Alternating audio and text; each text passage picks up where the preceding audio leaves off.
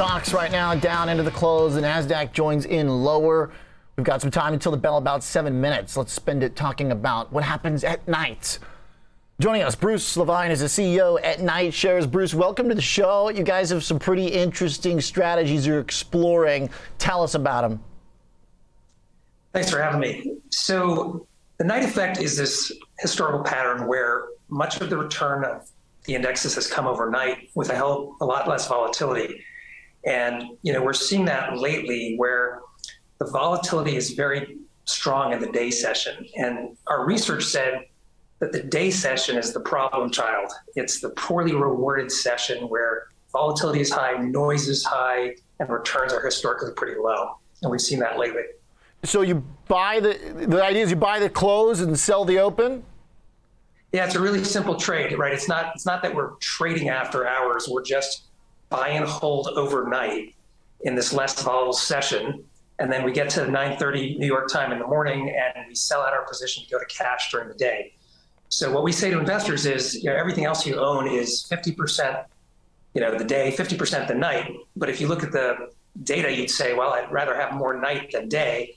And so we let you sort of tilt into that portfolio that gives you a little bit more night exposure and a little bit more less day exposure.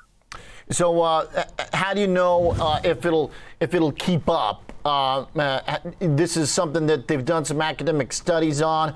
Uh, it's sort of like a um, worst kept secret, but uh, still kind of has a secret vibe. do you think it'll work, or will it get arbed away as soon as you launch this thing?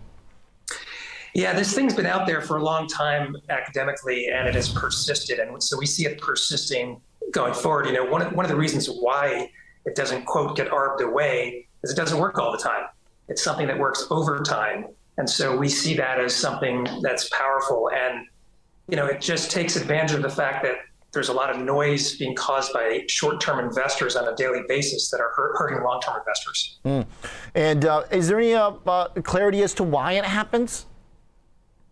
There's an, a lot of theories about it. You know, one is that the markets are reacting to macro news both day and night, but only during the day you have this investor behavior component where one person selling triggers another person to start selling. That kind of feedback loop that you just don't see in the night session. There's some structural reasons around uh, de-risking that takes place by institutions as you head toward the close. And then there's a final uh, sort of reason about news flow. Much of it happens when the markets are closed and causes positive events for the market, such as earnings and M&A. Um, so, you know, there's, excuse me, lots of theories about why it works. Fascinating. Uh, I wonder. Uh, I wonder how it'll work in a, a bear market. Uh, if uh, the kind of trend going higher, you know, people uh, uh, buy, you know, buy at the open, you sell right as they're buying, or they buy overnight. Everybody around the world buys in. do you think the trend matters in any any way?